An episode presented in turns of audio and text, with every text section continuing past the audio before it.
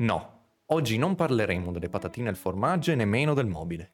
Parliamo della tipologia di sigarette elettroniche più gettonate degli ultimi tempi. Comode, economiche e colorate. Sono una forte tentazione. Ma cosa nascondono veramente le puff e perché dovresti stare alla larga da questi dispositivi? Ciao, benvenuto su Exere. Ogni settimana trattiamo argomenti diversi riguardanti il benessere personale, focalizzandoci sulla ricerca di informazioni veritiere e su un'attenta elaborazione dei contenuti. Il nome più diffuso per racchiudere questa categoria di sigarette usa e getta è puff, che deriva dall'onomatopea del suono che si fa mentre si fuma. Il termine puff viene utilizzato anche come unità di misura per determinare il livello di autonomia di queste sigarette.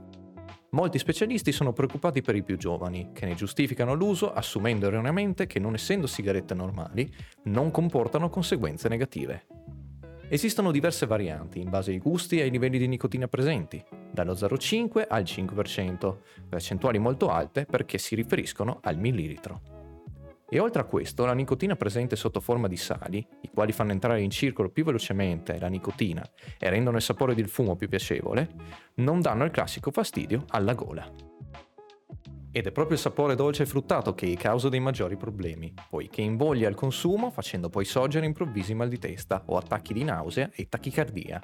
Questo perché i sali, appunto, entrano in circolo più velocemente. Il fatto che non veniamo esposti al fumo tossico della combustione delle sostanze nocive non ne giustifica l'utilizzo. Qual è un altro dei motivi per il quale fanno tanto scalpore? Eliminano tutte le solite perdite di tempo alle quali bisogna stare dietro se si fumano altri tipi di sigarette elettroniche, come le svapo. Non ci sono liquidi da sostituire, non sono da mettere in carica, non bisogna pulirle o smontarle, insomma, sono pronte all'uso. Il numero di tiri varia da 300 a 800, che corrisponde rispettivamente a 20 e 40 sigarette circa. Quindi non bisogna prendere sotto gamba il problema, le puff non sono fatte per essere utilizzate con la stessa frequenza delle sigarette normali.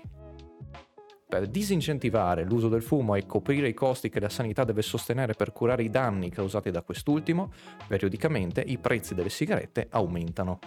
Nonostante ciò, secondo le ricerche, il numero di fumatori non diminuisce, anzi aumenta e l'età media continua ad abbassarsi. Con la scusa di aiutare a smettere di fumare, le puff in generale e le sigarette elettroniche riscuotono molto successo. Secondo uno studio però le sigarette elettroniche portano i non fumatori, soprattutto i più giovani, ad iniziare a fumare sigarette tradizionali e gli ex fumatori a ricadere nella dipendenza da tabacco, delusi dagli effetti di quelle elettroniche. Non parliamo poi dei gusti, oltre a renderle più piacevoli, invogliano a provarle tutte, un po' come fossero delle caramelle. Ogni scatola ha dei colori sgargianti ed esistono più di 20 aromi, alcuni anche in edizione limitata, e i fumatori diventano così delle cavie di un'ottima strategia di marketing. Un aspetto da valutare inoltre è il loro impatto ambientale. Prima c'erano solo i mozziconi di sigaretta ovunque e la loro degradazione a lungo termine era già stata sempre preoccupante.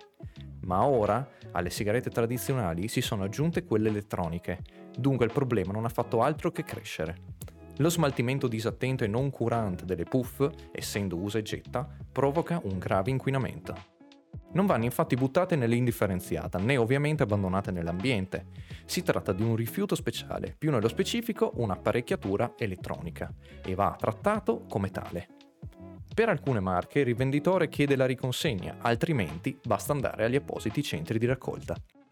Salvaguardare il pianeta attraverso semplici azioni e oltrepassando le proprie pigrizie è fondamentale. Ultima cosa da citare è che ognuno di noi deve ricordarsi di portare rispetto. Negli ambienti chiusi le sigarette che contengono tabacco e che prevedono la combustione di tabacco sono vietate. In certi ambienti le puff non sono esplicitamente vietate, ma si tratta di buon senso capire quando si possono usare.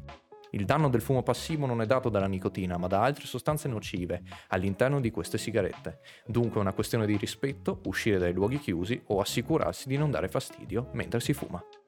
La buona educazione non è mai scontata, soprattutto se si parla di un tuo vizio. Ti aspettiamo nella nostra community. Amplia la tua conoscenza con Exere.